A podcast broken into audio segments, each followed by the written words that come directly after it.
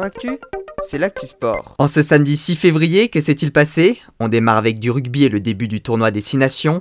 La France est très bien rentrée dans le tournoi en s'imposant très largement 50 à 10 face à l'Italie, en inscrivant notamment 7 essais. Dans l'autre rencontre du jour, l'Écosse a créé la surprise en Angleterre en s'imposant 11 à 6, leur première victoire en terre anglaise depuis 1983.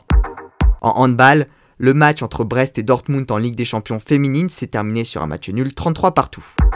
En basket, bel exploit de Lasvel face à l'Olympia Milan en Euroleague. Les Villeurbanais se sont imposés 78-69 face aux Italiens, pourtant troisième au classement. En football, début de la 24e journée de Ligue 1, Lorient s'est imposé 1-0 face à Reims. On passe à la natation. Sur l'étape niçoise du Golden Tour, aucun minima pour les Jeux Olympiques de Tokyo de cet été n'ont été réalisés sur les deux premières journées.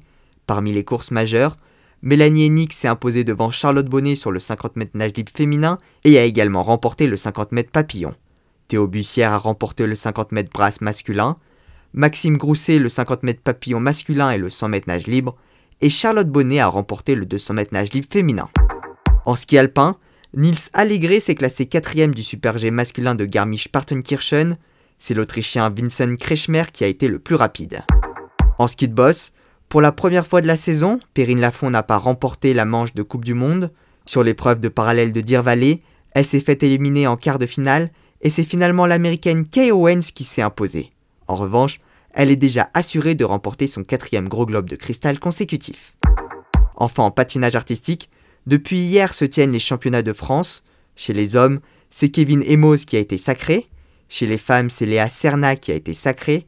La compétition couple a été remportée par Cléo Hamon et Denis Streikalin, et le titre dans la catégorie danse sur glace est revenu à Adelina Galiaveva et Louis Toron.